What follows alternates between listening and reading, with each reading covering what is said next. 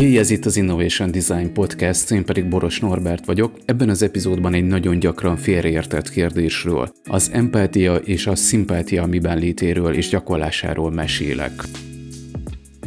Egy ideje az empátia designban egy eléggé felkapott buzzword. A Human Center Design alapja, hogy megértjük az embert, ahhoz pedig, hogy megértsük, empátiára van szükség. Ezen törekvésünk során valójában az esetek többségében csak szimpatizálunk az emberekkel, ez pedig félreértésekhez vezet, illetve a képesség hiányához, hogy ténylegesen értsük az embereket, ügyfeleket. Nézzük meg először, hogy mi az empátia. A pszichológia definíciója szerint az empátia az arra való képességet jelenti, hogy a személy észleli más emberek érzelmeit, valamint el tudja képzelni más mit gondol vagy mit érez.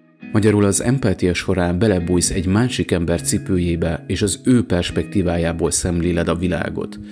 Az empátia azt is megköveteli, hogy távol maradj az ítélkezéstől, fel kell ismerned a másik ember érzelmeit, és össze kell kapcsolódni velük. Ez egyáltalán nem könnyű feladat.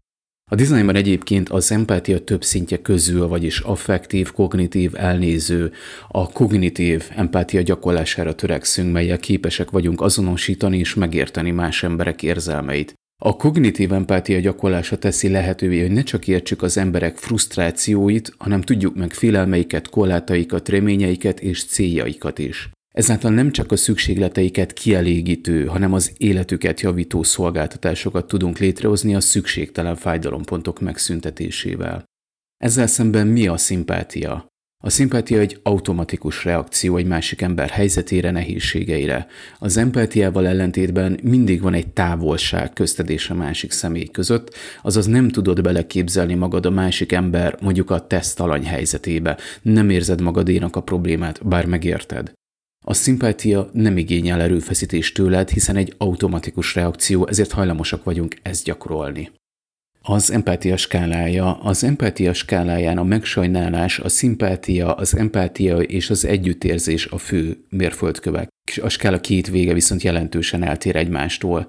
Míg a megsajnálás és a szimpátia nem igényelnek erőfeszítést, az empátia és az együttérzést erőfeszítést és elköteleződést kívánnak meg. A megsajnálás során lehet, hogy nem tetszik a másik ember helyzete, talán még teszel is valamit, hogy segíts, de csak is azért, hogy saját kellemetlen érzéseid megszüntesd.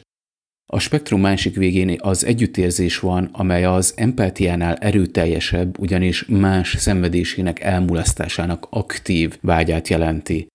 Az együttérzés szószoros értelemben azt jelenti, hogy mi magunk is érezzük a másik ember fájdalmát.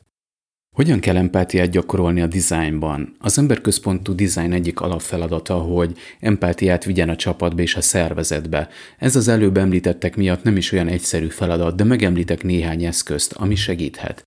Az első lehetőség a sokszínű csapat építése. Demográfiában sokszínű tímekkel elkerülhető, hogy olyan termékeket készítsünk, amelyek az adott homogén csoport igényeire reflektálnak valójában. Másrészt az empátiás képesség szintjében eltérnek a nemek adottságai. A nők átlagos empátiás képessége magasabb, mint a férfiaké, ez nem csak városi legenda. Ennek jegyében a nemi sokszínűség betartása sokat adhat a csapat empátiás szintjéhez. A másik tippem, ami eszenciális valójában a kvalitatív dizájnkutatási módszerek használata. Az empátia a dizájnban a kvalitatív kutatásokkal kezdődik, tulajdonképpen enélkül képtelenség ezt a munkát végezni. Kipakoljuk az asztalra az egónkat és feltételizéseinket, és belemerülünk a kutatásba.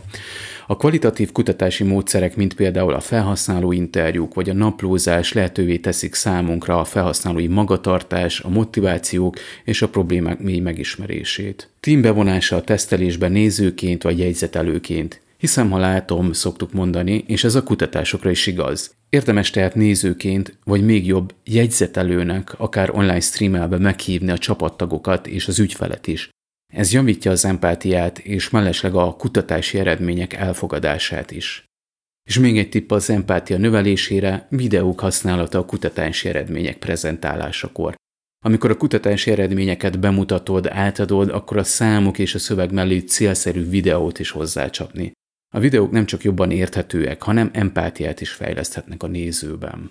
Összefoglalva a mai epizódot, nagyon sokat beszélünk az empátiáról a dizájnban, de valójában többnyire csak szimpátiát gyakorolunk. Minél több erőfeszítést teszünk az empatikusság felé, például sok user kutatást végzünk, annál inkább növeljük annak az esélyét, hogy olyan termék szülessen, ami ténylegesen segít az azt használó embernek. Ez volt már az Innovation Design Podcast. Az epizódok szöveges verzióit megtalálod az innovationdesign.hu oldalon is. Köszönöm, hogy meghallgattál, további szép napot kívánok!